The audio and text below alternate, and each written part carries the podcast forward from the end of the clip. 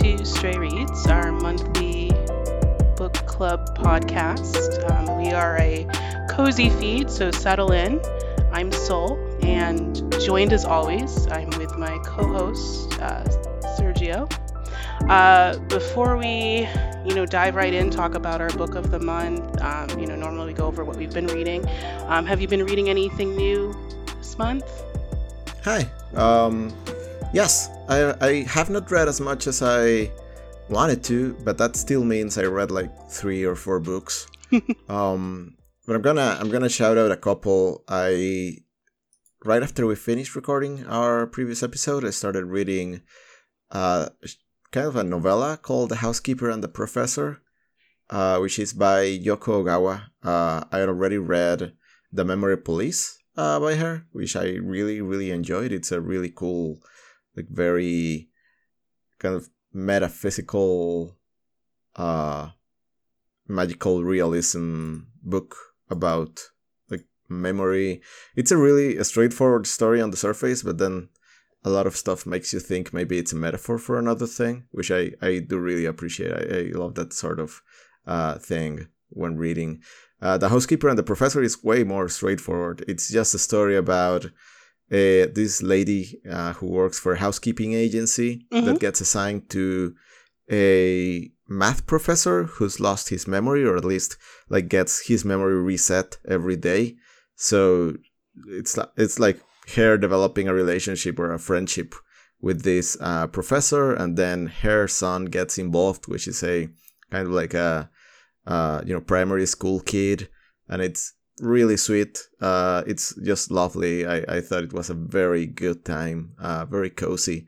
Um, yeah, it, it has like everything you would expect from that premise, and and it's not like excessively sad or anything. It's it's just really well executed. I thought it was really well written. Um, so yeah, if, if anyone's looking for a uh, kind of a breezy read uh, that's gonna leave you feeling good, uh, The Housekeeper and the Professor is a pretty uh, safe bet.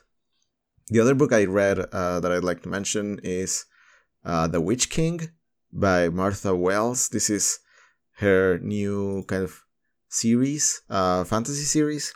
she's well known for writing for writing the Murderbot series, which we already read.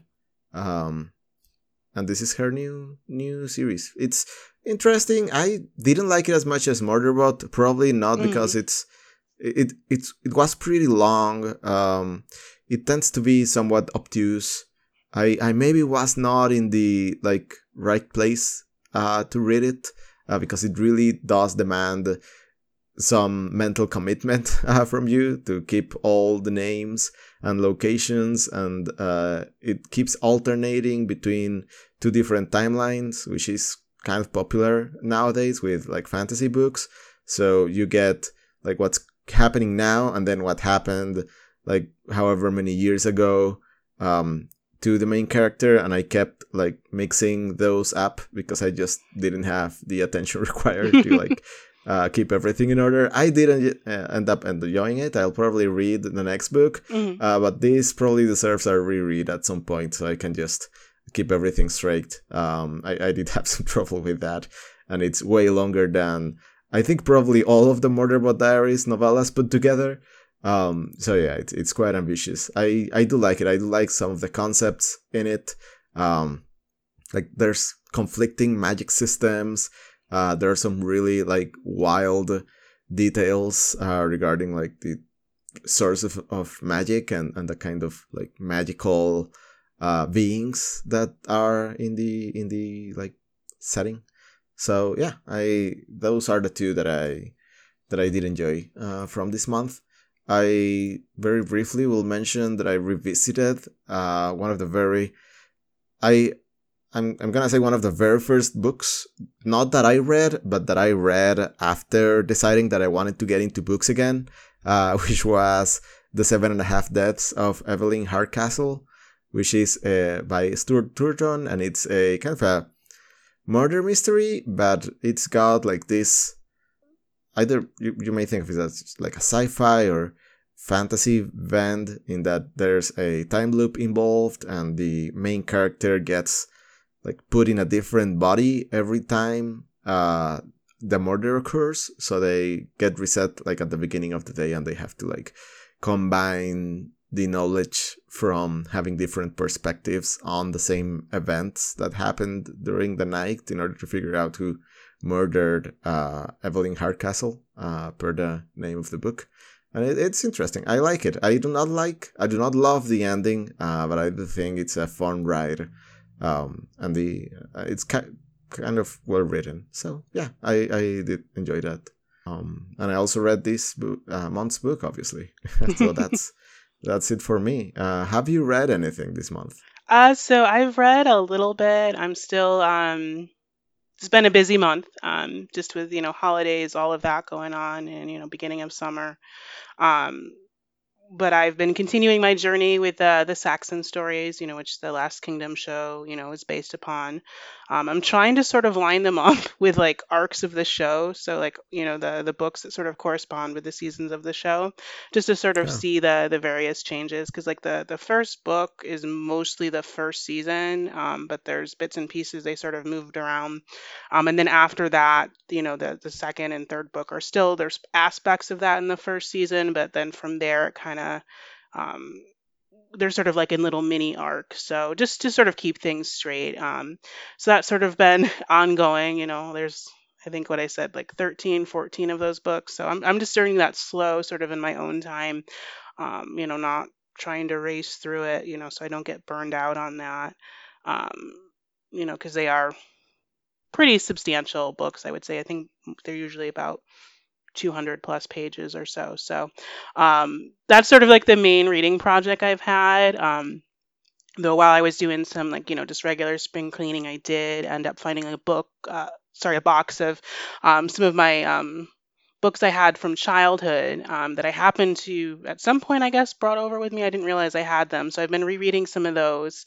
Um, the the books I found are actually it's I would say not middle grade. I think probably a little lower reading than that um, for reading levels. But uh, the Enchanted Forest series by Patricia Wrede, um, which is just sort of a you know a fun take on uh, fairy tales. It's really about a princess who thinks you know princess stuff is silly and uh, volunteers to to be kidnapped by a dragon and you know go from there. Um, but it, it's nothing too serious, and I think it's just sort of a fun, you know, thing to read uh, in the meantime. You know, while everything's so busy, it doesn't require a, a whole lot of uh, attention or anything like that. Um, short, sweet, you know, and I, you know, bringing up some of those feelings of uh, nostalgia. You know, going going through every time I, you know, I discover something else. You know, I had packed up, I didn't realize I had over here.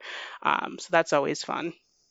Yeah, that sounds like fun. Um, I don't really have much nostalgia for books uh, that I read in my childhood, uh, but I do remember very distinctly a poetry book that I like. It's a poetry book for children uh, Mhm. that my parents bought me at a supermarket. Like when I was, I must have been like six or seven. hmm Uh, I'm pretty sure it's still somewhere in my in my shelf.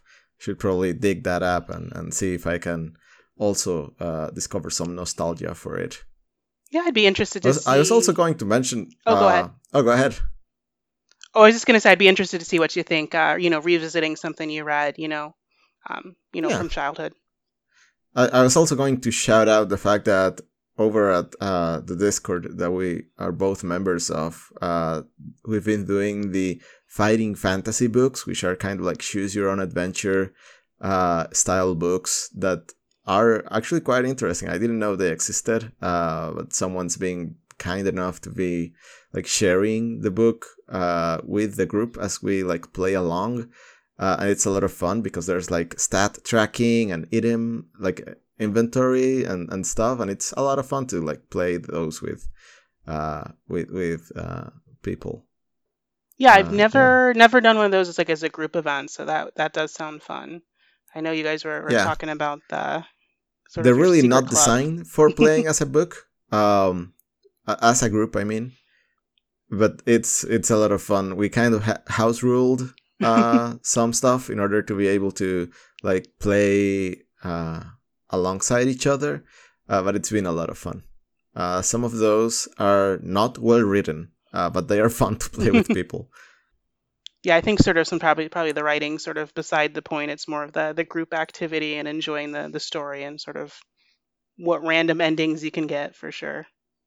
Yeah, yeah, it's it's uh, very funny. Uh, there there are some very fun interactions that can arise out of like be like playing a choose your own adventure group uh, book as a group. Anything else you had to share, or was um, that pretty much sort of wrapped up all the I think the reading between us? I know we were both saying it's been a little bit of a busy month. It has, yeah. um, I traveled a lot this month, so I didn't have as much of a chance to read. Um, and I've been playing a lot of video games, to be fair, so that's also been like an obstacle. Uh, but you know, uh, it's another kind of entertainment. I'm, I'm pretty sure that's like valid still. Yeah, different, um, different yeah, kind of reading. Not, not much more to share.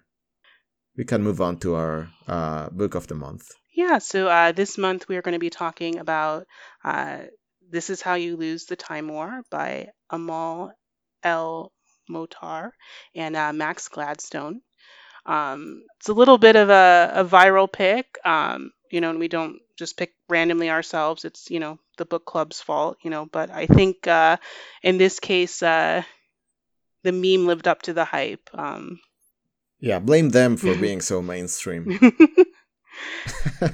and, and not to say that I think we've had any duds or anything like that, you know, just sometimes it's what's picked is not going to be my first pick, but I do appreciate it because, you know, you never know where the group is going to sort of align with, you know, and I in general sometimes it's just, it's fun in general to give them a hard time for some of their picks, but um you know, I do do know a few of them do listen to the the podcast, you know, you know, after assigning us this homework. But I, I think in this case, like I said, I, I did really um, enjoy this particular story, even though I had no idea anything about it until everyone started posting like all the all the Twitter memes, all of that.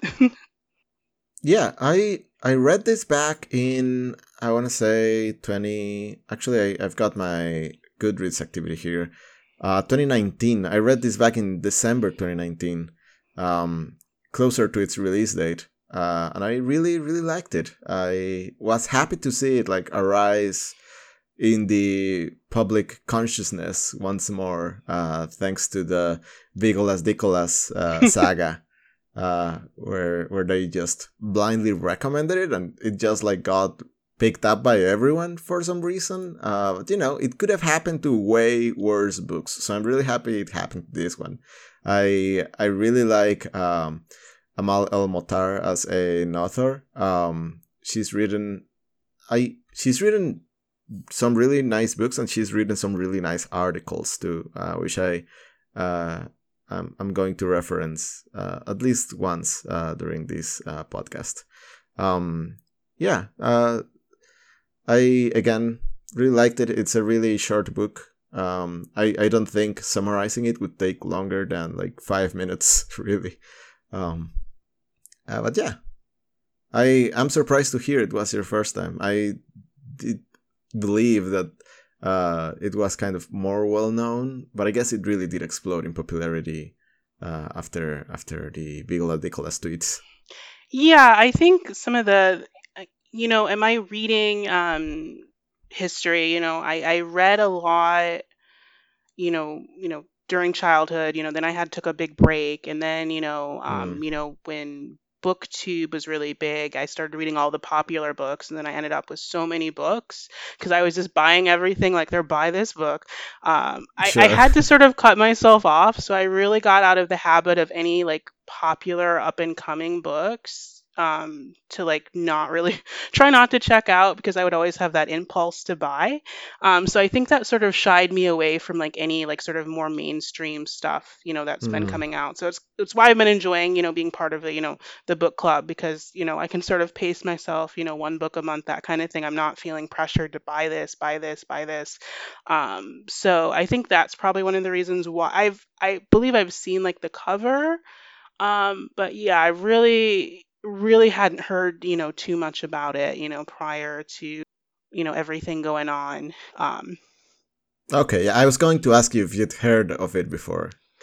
Yeah, I don't like I said, I the cover seemed familiar to me, so I think I've probably seen it Mm. at some point, like recommended, probably on a list of, you know, books to read this summer, that kind of thing. But um that probably is my beginning and and an extent of uh the book, and I'm not familiar with either author. So this is the first time I've read, you know, anything by either one of them. Um Hmm, okay. so it's was a It complete is a pretty. It is a very pretty cover. Yes. Uh, with the birds and like the very striking title. I like how long it is. Um, this is how you lose the time war. It's not a like concise title, uh, but I do really like it.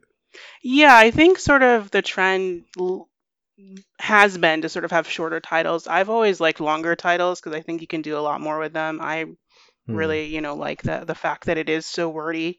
You know, it is, you know, a book, you know, about correspondence. So, you know, there's a lot of play with play with words, that kind of thing.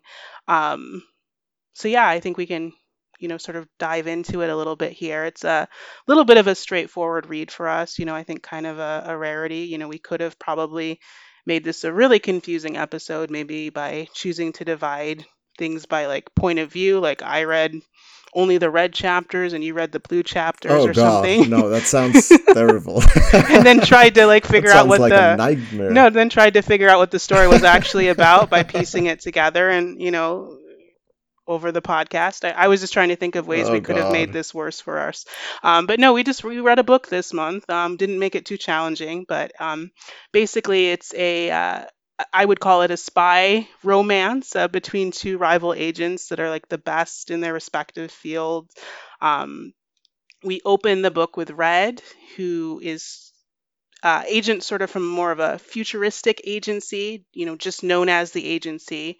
Um, she, you know, is, is is on a mission, um, which at first seems like she's winning, um, but then as the chapter unravels, we sort of le- realize that she is um, being played by a formidable opponent in blue, um, who actually encodes a secret message to Red, uh, thus beginning their correspondence like through time and space. Um, and that's that's pretty much uh, the book. Blue is, um, from what I understand, um, from an agency that's, I guess, I pictured it more as like a uh, like a conscious like bioorganism organism, like a that kind of a that's hive mind, like Yes. Okay, because that's sort of how I pictured it. Like, and it, it's called the Garden. Um, and it's it's is it based in the past? I was some of this I was a little confused about. like, I was reading this, I'm like, I'm not quite sure where everyone is located, but I pictured the agency seemed more very futuristic, very alien, whereas um, the Garden was very.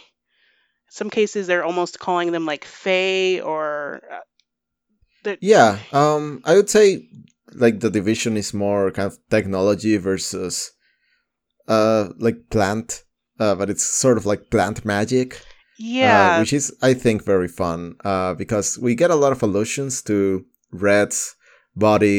This isn't a book that is super concerned with technical details or lore or anything. You're not going to get a lot of explanations if you're looking to like super understand the setting. Uh, but roughly, we get allusions to Red's body being like modified, uh, probably through genetic alterations and uh, technological like uh, implements. Uh, she gets like extra organs that uh, allow her to, you know, survive in inhospitable environments and things like that. Uh, while Blue seems to be more about like the natural world. So they're like two opposing views of. I'm not gonna say like utopia because both sound like they are very extreme about their approaches to things and like the end game for both of them uh but two like very extreme uh ends for like evolutionary development or or something along those lines. And they're like duking it out throughout time and space for like superiority. Yeah i like i said while reading this book sort of a lot of it is really left to the imagination. There'll be like little bits and pieces here but really sort of yeah. getting a clear picture of what the overall view of like these organizations are. It's it's very much you know a story about red and blue. Um you know yeah they, it, it also very much does not matter. Yeah. like, i mean the, the focus is very much uh red and blue and you know them realizing they can escape from this I, I think probably eternal war. It doesn't seem to me like they're in a state where anyone's going to make a huge breakthrough against the other. We do get uh, Blue later on kind of concocting a scheme that is apparently a big win for Garden, uh, but we don't really. I, I don't feel like the needle really moves at any point in the novel, which makes me think this is just a pointless conflict just happening, you know, constantly and, and without any end in, in sight. Yeah, I got a similar picture. I sort of felt like that the whole status quo is just the two of them going, you know, the two sides going back and forth. Like there would never be like an actual winner, you know, in this this particular war. It was just something that sort of like ebb and flow, you know, throughout time. You know, sometimes one side would seem like it's winning, but you know, would sort of swing back the other way. Um Yeah, these are like organizations full of demigods traveling through a multiverse in terms of time and space, uh, trying to 5D ch- chess one another.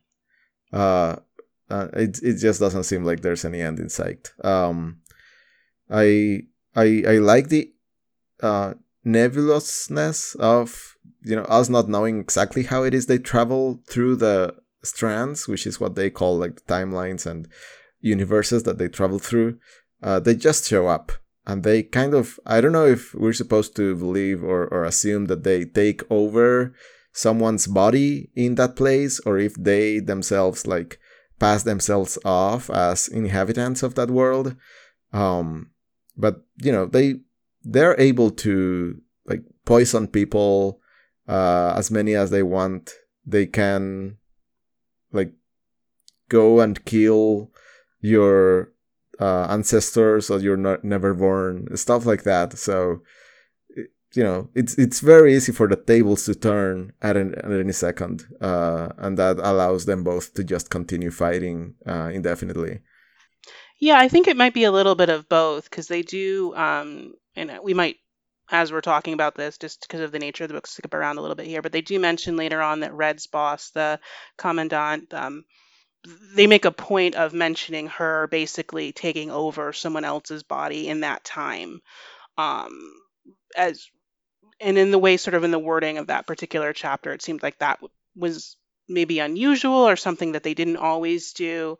Um, so I pictured it, it was sort of a combination of both, but maybe like the higher up agents are able to actually like literally hijack people, um, you know, and walk Mhm. around in that time as that person. Yeah.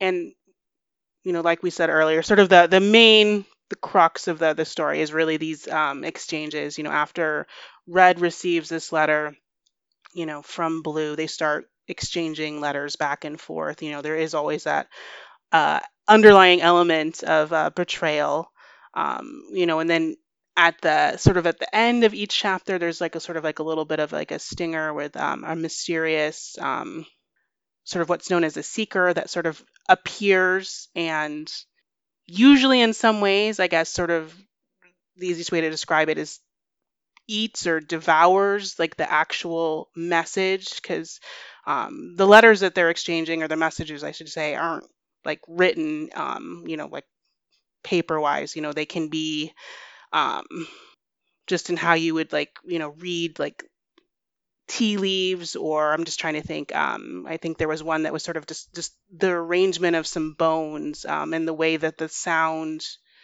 um, like the wind hit them that was how the the message was communicated. So these aren't like literal like um, left messages. They're almost encoded in time and encoded in space. Um, so there is this sort of shadowy uh, presence that um, seems to be sort of uh, pursuing our, our agents through time, um, which is sort of the the way the, like I said, each each chapter sort of closes. Um, Yeah, to talk a little bit about the structure, um, I, I think it's a really fun one. You get your chapter, which is usually a very short scene about part or the ending, I would say, of either Red's or uh, Blue's mission for that chapter. Uh, and then they stumble upon a message, which, like Sol said, is going to be, you know, pretty much anything. Um, like I'm, I'm looking at one now, uh, in which there's a an egg that cracks, and then there is like a word that resolves in uh, in the if I'm not mistaken, it's like the contents of a bird's stomach uh, that just reads blue, and that's how she knows she got a letter. Uh, the delivery mechanisms are, are a lot of fun. Um, but again, it's just like the same structure every time. Uh, the end of a mission, they stumble upon uh, a letter encoded in some way. Um, then we get a little bit about the seeker, uh, in which the seeker kind of grabs the remnants of whatever the letter was and somehow puts it uh, or puts them into their body, like eating them. Or at some point, she finds some splinters, which are the remnants of the body, and she just uh, kind of embeds them into uh, their fingers. Um, which is fun. And then we get the actual letter. Uh, so if it's a blue chapter, we get a letter from red, uh, and if it's a red chapter, we get a letter from blue. Yeah, and I, I as I was reading, um, you know, I don't want to speak for you, but I, I was, I guess, initially um, a little worried that the format was going to get a little repetitive. But you know, I think having such a, you know, it's a little bit of like you were saying, sort of like a one act play. Um, and then you sort of it sort of reveals you know the mechanism for how the message is. And i think that's really what kept me interested in the tone of each message you know um, you know as we get deeper into the book um, really kept me engaged. Um, i really liked uh, um, a lot of times you know with point of view uh, varying point of view stories i find that you know certain characters can sort of start to sound the same. But i thought in this case Mm. uh, it really was a distinctive tone um, between um, you know red and blue. Like red has a very more stiff, more formal um, writing style. It's it's actually based. Uh, they make a joke of it, sort of in universe, that it's based on like an old etiquette book that Red happens to find um, in order to to be better at correspondence because has never apparently has never really written to anyone before. Whereas blue has a much more sort of free flowing style um, Hmm. and overall just seems a little bit better i, I think a little bit more socialized uh, between the two Yeah, you you know why that is, other than obviously them being different characters. well i i, I would imagine it's uh, probably the way they actually ended up you know writing the book i'm imagining they probably switched off the other two authors like one probably picked one character and one picked the other Yeah. Uh, so Red's letters are completely written by Max Gladstone, and Blue's letters are uh, Amal El Mohtar, which I think is very funny uh, because they supposedly wrote kind of a general outline uh, before starting the novel, and then they kind of let themselves be surprised by each other's letters. So there's a an element of like genuine letter exchanging happening here, uh, which I think is very cool in like as a concept in terms of writing. Yeah, as I was reading, I was wondering if that's actually how they pulled it off. Because if you read some of the letters, um, you know, it really feels like they're sort of each character is really uh, in their own mindset. So if as you start to read it, it does seem like there is like a general, uh, a genuine, I should say, back and forth. You know, um, like an actual correspondence happening. So that's really neat that they did actually uh, do that and were able to sort of send each other letters to uh, complete the the overall story. Uh, Yeah, I, I think it, it almost feels like a game, right? There's like these journaling games um, that people do, uh, which are kind of like very light tabletop uh, Yeah, games. Yeah, I was I, I was actually uh, going to bring that up, or at least that was one of the things I had at the back of my mind. I was wondering if maybe Mm. that was how they started planning this story, and then decided, oh, what if we actually turned it into a book, that kind of thing. Yeah, yeah. I, I I think it really lends itself to like people following this uh, as a template for like writing their own like fictional correspondence. I think that sounds like a lot of fun. Uh, but yeah, speaking a little bit to what you were uh, mentioning before about like the repetition of the structure, I actually love that. I felt like this book had really great cadence. Mm-hmm. Like the each chapter is super short. Uh, I really love the very small vignettes we get of every like small scenario that we go to. Uh, they're really wild. They go from like just what seems to be like standard history, uh, you know, just hanging out with uh, some general or uh, hanging out at some you know pastoral village in you know nondescript medieval times to a cult of robots that are like uh, in a pilgrimage towards what seems to be like an old computer, like a Macintosh, uh, and so on and so forth. Uh, it's a lot of fun just getting this little glimpse of a you know world that again I think to the book's credit uh, is just basically a, a sprinkle of lore that we get um, and nothing else. So it really leaves a lot up to you know the reader's imagination, and then just quickly going into these very personal, uh, emotional letters is a really good structure. I think uh, you know it grabbed me back when I read it first, and it grabbed me again in the second uh, read through. Just I couldn't stop reading. It's it's got that uh, one more like one more turn uh, quality that's found in like strategy games for me or like animal playing like animal crossing. You get like another day is gonna be like 20 minutes max so i'm just gonna play another one. Uh, that same fact i feel like this book is the one that that it has on me.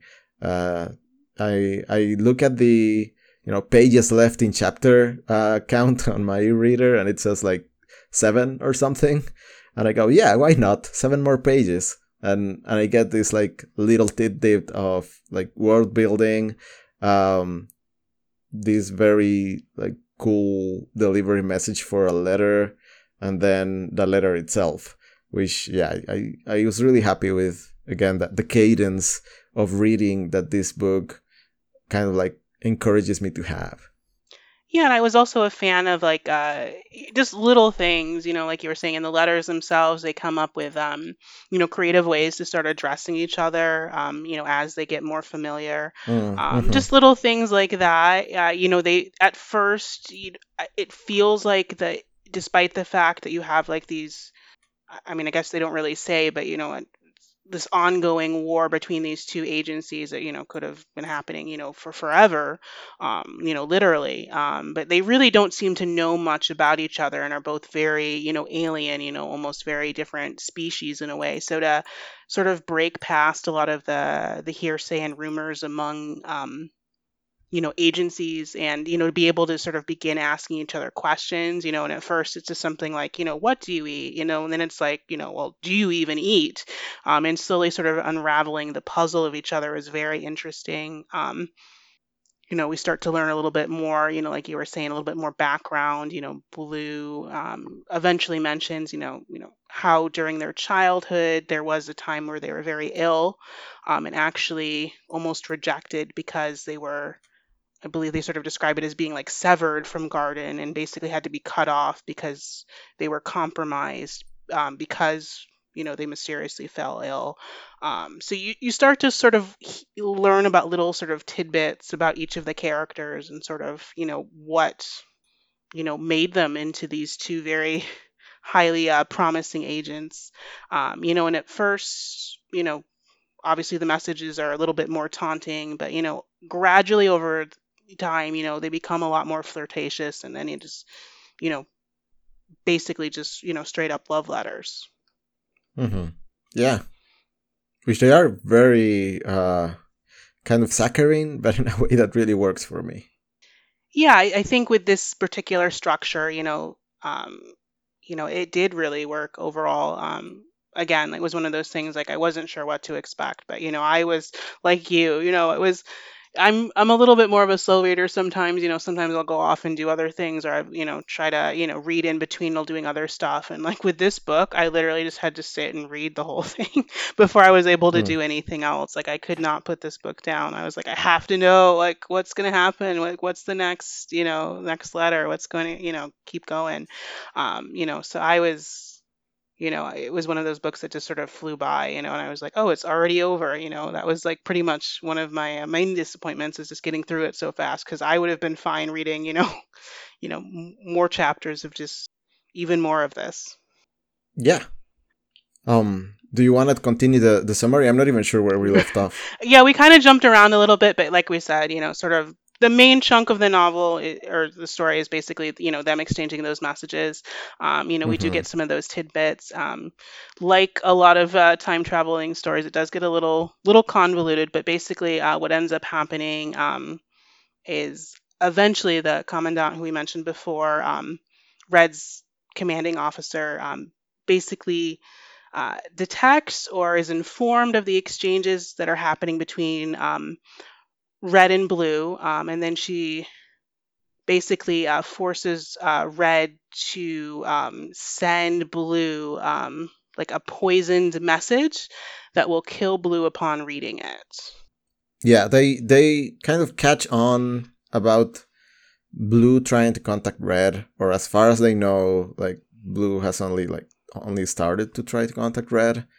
And what they say is we're going to like set a trap uh for Blue so that when you reply, you're going to be sending like this uh poisoned letter, which is literally a set of poisoned uh is it like fruits that grow out of seeds? I thought it was like a flower, if I'm not mistaken. Flower, yeah. Yeah. Yeah, yeah, it is a flower.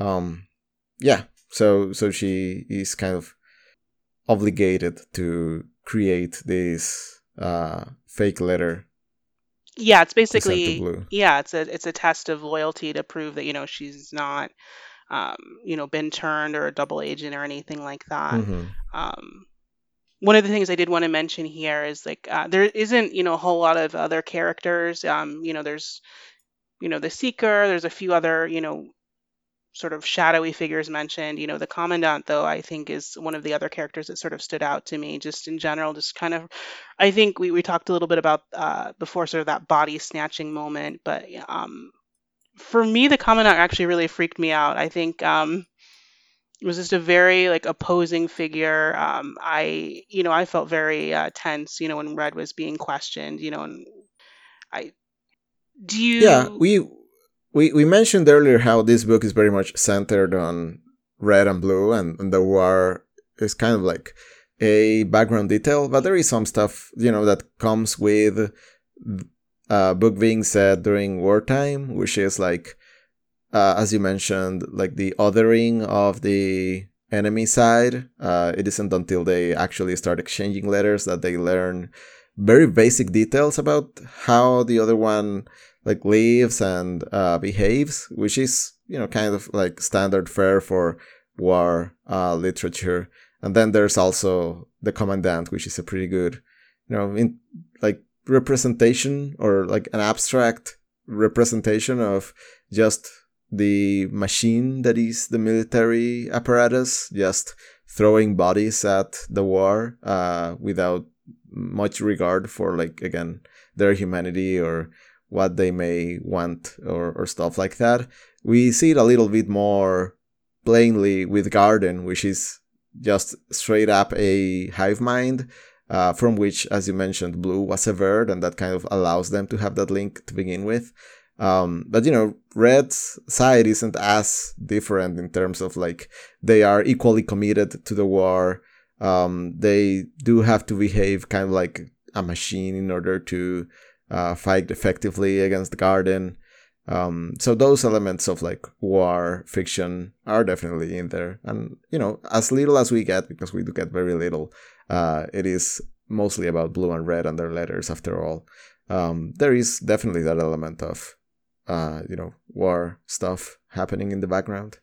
And and Commandant is probably the biggest presence of, you know, an actual thread uh, against Red specifically for you know having the uh, having this exchange uh, with Blue for so long and being vulnerable to them and giving them information that uh, you know uh, the agency definitely does not want uh, Garden to have.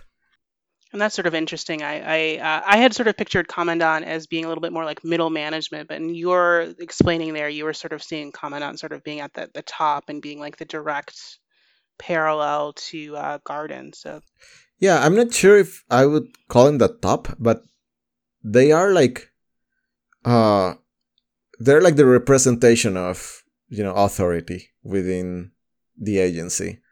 Uh, so they probably have someone that's superior to them, but like he's working in tandem, right? He's not betraying the agency or anything. So at that point, they're just another limb of the military system, regardless of their actual rank.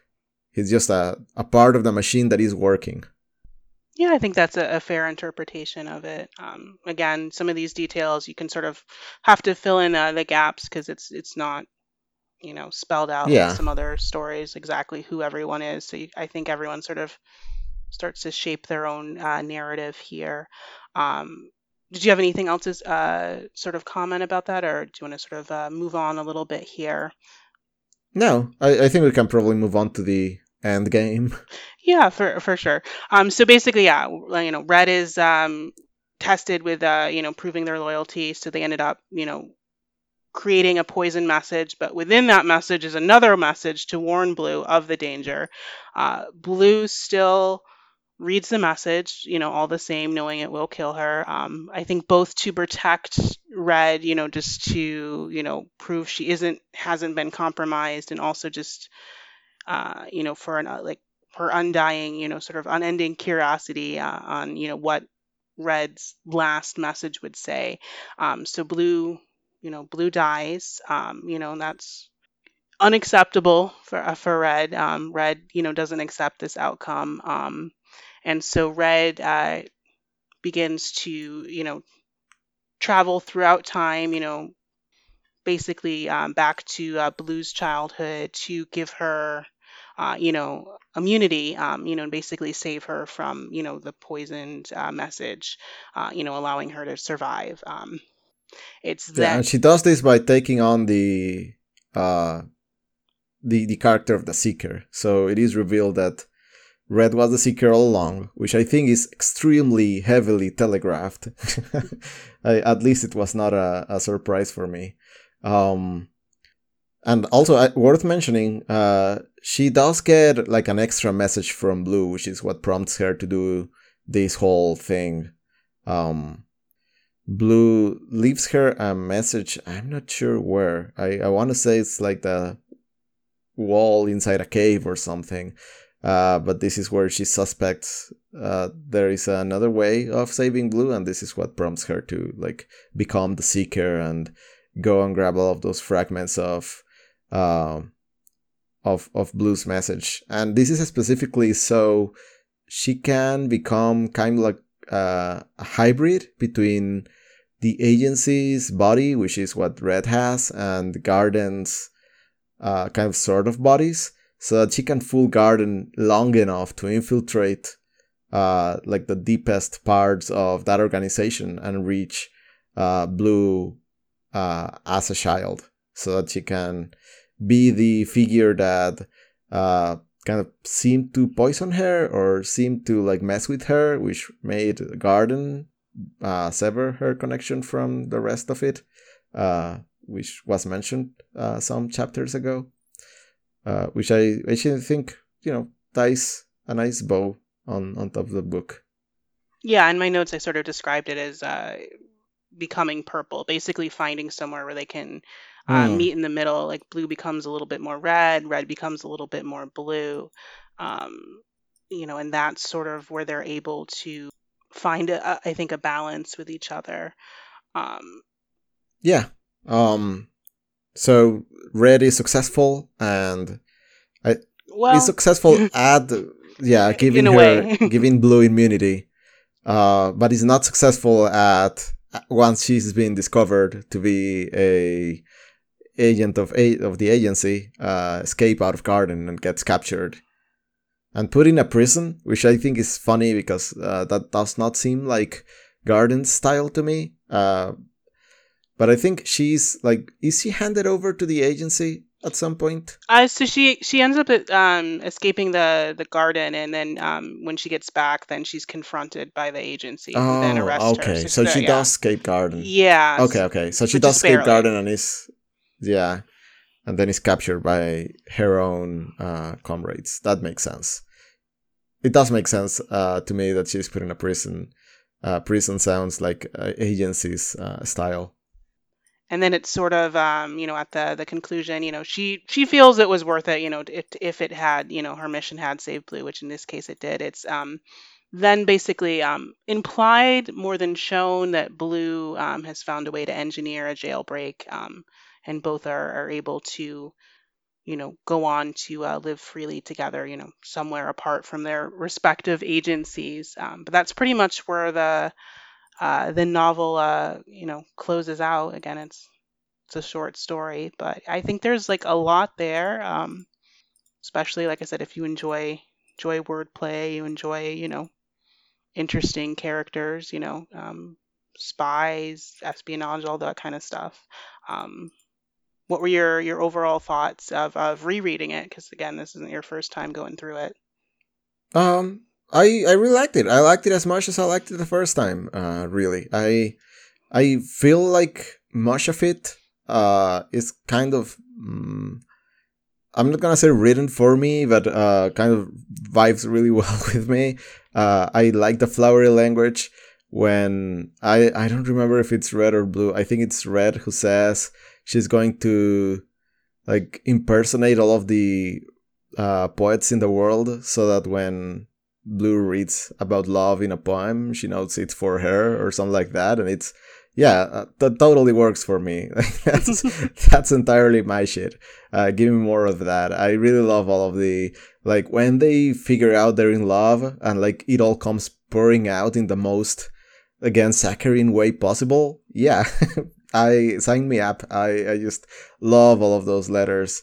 Um, it's it's very fun. Uh, again to like get caught up in the cadence of the book and like go from chapter to chapter, just reading a little vignette, uh, and then reading these like very flowery, uh, colorful letters. Um, I love it. I, I I really really do enjoy the book. I also am someone that is- not particularly bothered by not knowing all of the details of like how the world works or how the magic system you know is uh, concocted. Like it has to be uh, a scientific discipline or something. I just really enjoy you know them having like these incredible powers and abilities uh, without the book having to explain itself much because that's not really what it's concerned about. Um, and I do really like the epistolary format. I think that's super effective. Um, and the again the way it was written with one of the authors writing one side of the letters and the other writing the other side. I think it's very clever and it uh, yielded some really great results.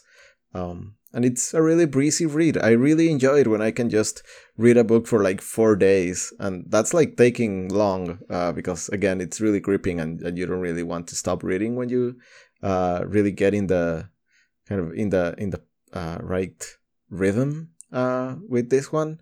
But like I read it over like four nights, and it was a lot of fun, and I didn't feel like I had to like spend more time than I wanted or like overcommit reading the book uh, which I do really appreciate. I, I like someone who can be like efficient and economical with words, uh, which this is a great example of. Um, so yeah, I you know not not a lot uh, of changes in my thinking from one read through another, but that's a good thing in this case because I really liked it the, the first time and I really liked it this one. How about you? What was your experience as a first time reader? So yeah, I was just sort of thinking about some of the things you were saying there. Yeah, I I don't need a book spelling everything out for me. I think I would have been frustrated if the writing um, hadn't earned it. But I think in this case, you know, there there was enough there. I, I do think the writing was very strong, um, and you know even if like all the gaps weren't filled in, I do think it. You know, I Mm. felt like I read a complete book. I felt like I read a complete story. I felt like I you know I had something here. You know, and and sometimes you can sort of have those stories where it just feels like things just didn't get filled in and you can kind of feel you know like maybe the author got bored or just didn't want to put that in but uh, it really felt like every choice made with this book was very uh, deliberate um, and it, came together in such a you know an organic way that you know i i really don't have any uh, complaints about that um, I, you know, honestly, when I read it, I think, you know, maybe not everyone's going to get the, the the reference. I know you will, but it really felt to me like a like a mafia game because I was constantly like questioning everyone's uh, motive, you know, up until like the very end. I wasn't sure if we are going to have like a, you know, uh, you know, you know, a double cross at the the very end or, or Mm. not, you know, and um it it like I said, it, it kept the momentum up. You know, I, I really enjoyed how distinctive all you know all the voices were. Um, you know, I again, you know, often I will do this. Um, I'll get like the you know the physical book, you know, then I'll also have like an audiobook. One of the nice things about the audiobook is they did have different actors uh, for each role, which you know I thought was very effective. So that was one of the reasons why in my notes I was wondering, you know, before you explained it earlier, if the you know the authors had decided to sort of break it up between characters because each one was so distinct. Um, That that's a good shout out. I I'm really curious about the audiobook now. I, I should probably grab that. yeah, that a lot of fun. Yeah, the audiobook was a lot of fun. They were very distinctive, and you could tell that they were really getting into their their different characters. Because at first I was like, "Oh, is it going to be the same person for both roles?" Which is is fine. Um, I don't mind that, but in this case, I think it worked really nicely to have like two different actors. You know, have that back and forth because it Mm-hmm. really felt like you were hearing two different letters. You know, you know, and I highly recommend it. Yeah, yeah, it's a it's a really fun book. Uh, before I forget, um, I did want to mention one of Amal El Mohtar's uh, articles that she wrote for M- NPR. Um, and I don't know if you m- noticed this. I didn't remember it being as like obvious uh, or like as strong as it is in this book, but uh, Amal El Mohtar really likes this other book called Travel Light. Uh, and it is Blue who recommends the book to read uh, like throughout this novel. And that is an actual book that exists. Uh, and it's a really good one. And it's written by Naomi Mitchison. Uh, and I do really recommend that book. Uh, so I read about the book on, um, you know, while reading this is how you lose the time war. Uh, so I got curious and I googled it, and then I found this uh, article that uh, Amal El Mohtar wrote for NPR about Travel Light, and it, it's a really fascinating book. Uh, again, there are some allusions to its plot throughout. Uh, this is how you lose the time war, and both characters read it and discuss it. Uh, it's like one of the threats that they discuss on their letters. Um, and I really like it. Uh, it. The article that I am referencing is called Crossroads and Coins, Naomi Mitchison's uh, Travel Light, uh, again on NPR. So if you Google that, you'll find the, the article. Um, it, it's a really good one. Uh, and the book itself is really good. So I do recommend you to read uh, Travel Light. I'm looking it up right now so I can pretend like I knew about this the whole time and act smart. Um, yeah, it looks it looks really cool. I'll have to check this out. This does look like um, reading a little bit about the plot summary. So yeah, that would be um, Yeah, something I'd be uh, interested it, in it's following up really with. fascinating because uh, Naomi Mitchison is a contemporary of J.R.R. Tolkien, and they are actually like knew each other and were friends. And she read, I believe, uh, um, she like proofread The Lord of the Rings, uh, and at the same time she was an author of her own right and wrote Travel Light, and it's kind of like this fantastic fantasy story that mixes history and uh, like fantasy. Uh, and Mitchison herself is a really interesting figure. So I, I, I can see why Amal Mohtar is kind of like fascinated by her and discovering like this underlooked author, uh, you know, that kind of lives in the shadow of, of Tolkien, of someone Yeah. as huge and influential as Tolkien, is really interesting. And I, as soon as I read Travel Light, I like absolutely got why it would deserve being like uh, handpicked for being mentioned on This Is How You Lose the Time. Where uh, I think that that particular obsession is justified. Yeah, now I'm I know sorry, now I'm diving in and now I'm I'm completely fascinated with it. So yeah, I had no idea that was that connection. Uh, completely went over my head, but now I I am really really fascinated by uh, reading up more about this and uh, we can probably put the like a link to the article in the show notes in case people are interested in learning a little bit more about uh, these two topics I had no idea about, but I am yeah. So it, it is chapter eleven where Blue adds as a postscript.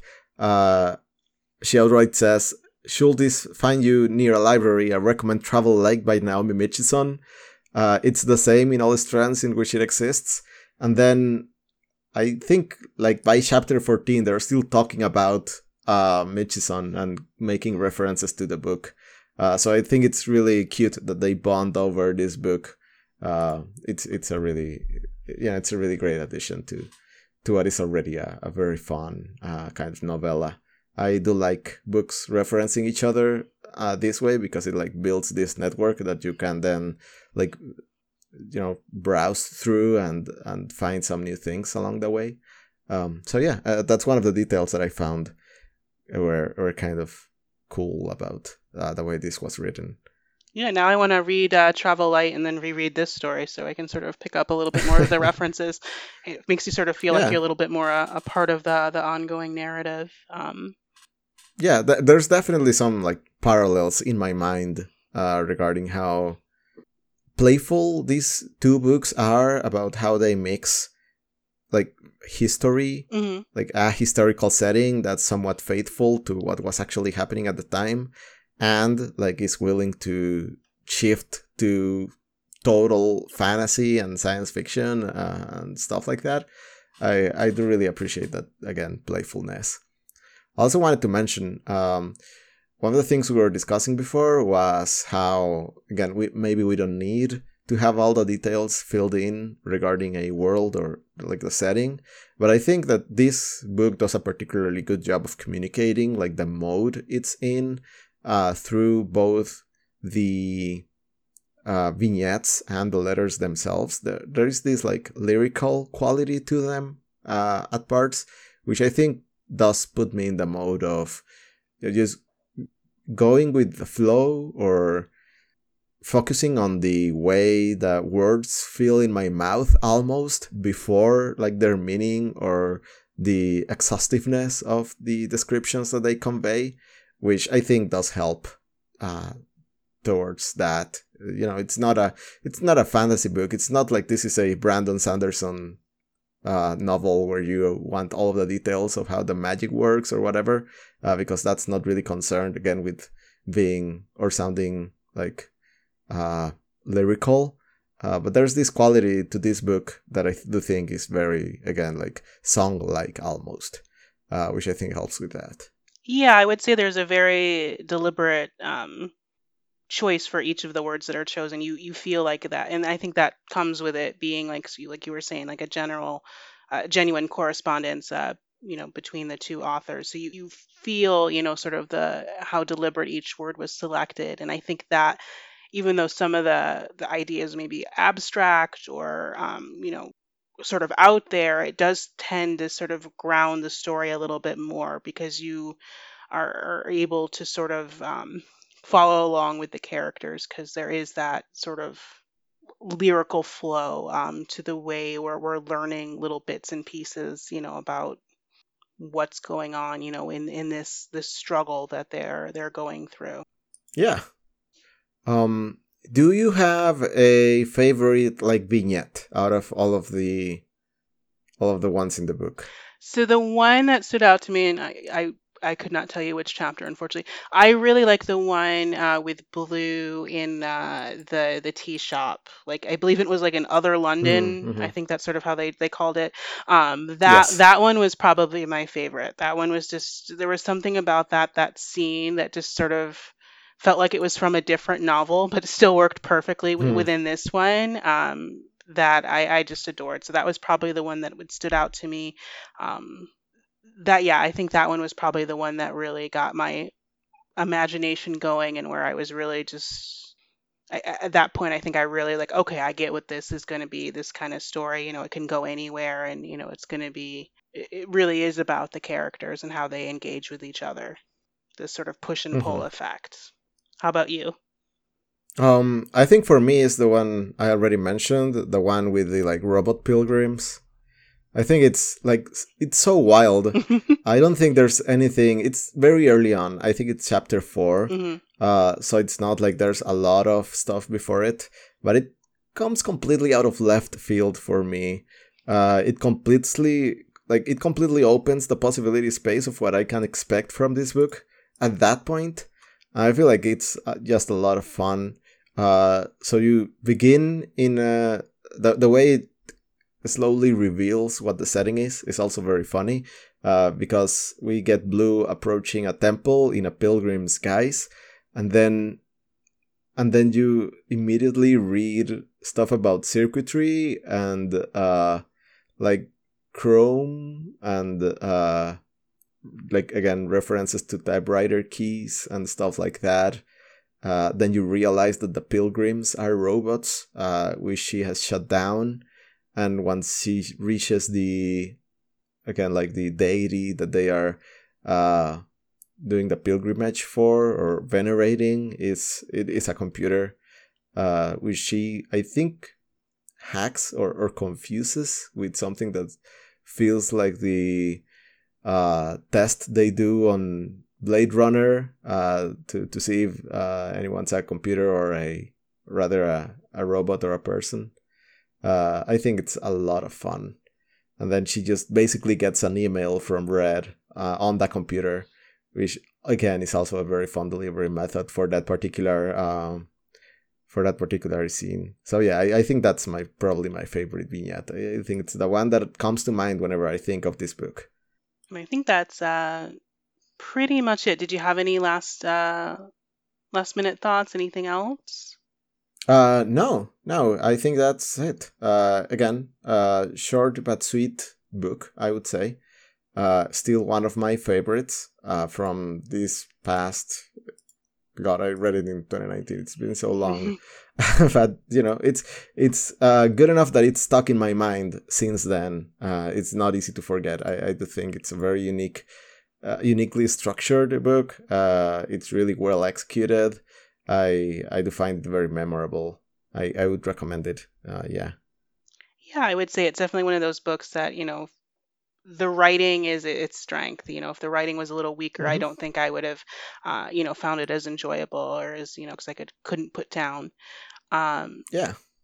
and um, so yeah, I think, you know, even though it's a shorter book, we still, you know, found a bunch of stuff to talk about. You know, we're able to sort of, uh, you know, go over it.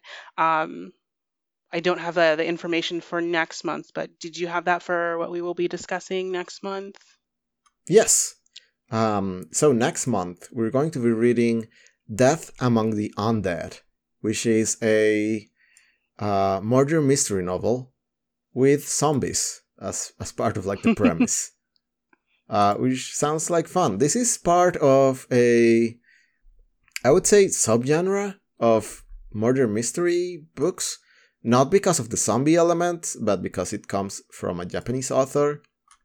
And I found in the in like in recent months that there is a very like dedicated community of Japanese writers who really like the like murder mystery golden age novels like uh talking about Agatha Christie and uh you know other contemporaries hmm uh and they seek to emulate that style.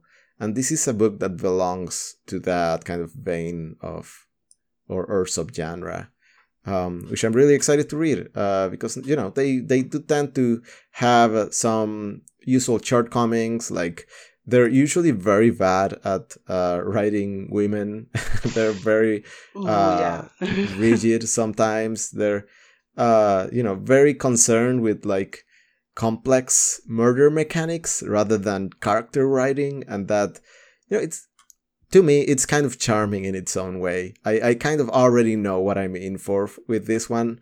Uh, so we'll we'll see how it goes. This one got a bunch of like awards and award nominations, Mhm. so it you know supposed to be one of the better ones. We'll see how that goes. Uh, I'm really excited to discuss it with you. Uh, you know, in the coming weeks. Hopefully, not as late in the month as uh, this one was. Uh, but you know, we'll, we'll see how that goes. Like I said, it's been a been a busy month, uh, but yeah, I I think this next one is going to be a fun one for us. I think it's our first mystery. Is it? Maybe. I yeah, I mean we've had some I think some short stories that were mysteries, but like this is going to be our first like murder mystery. So I'm I'm Mhm. I think it's going to be a fun genre to to branch out and uh, you know one of my my personal favorites. So I I, I am looking uh, forward to Hmm. this one for for sure. Um, you know, Yeah. Once again, it's uh, "Death Among the Undead" by Masahiro Imamura. great. I appreciate you double checking that for me. I just wanted to make sure we got that in here.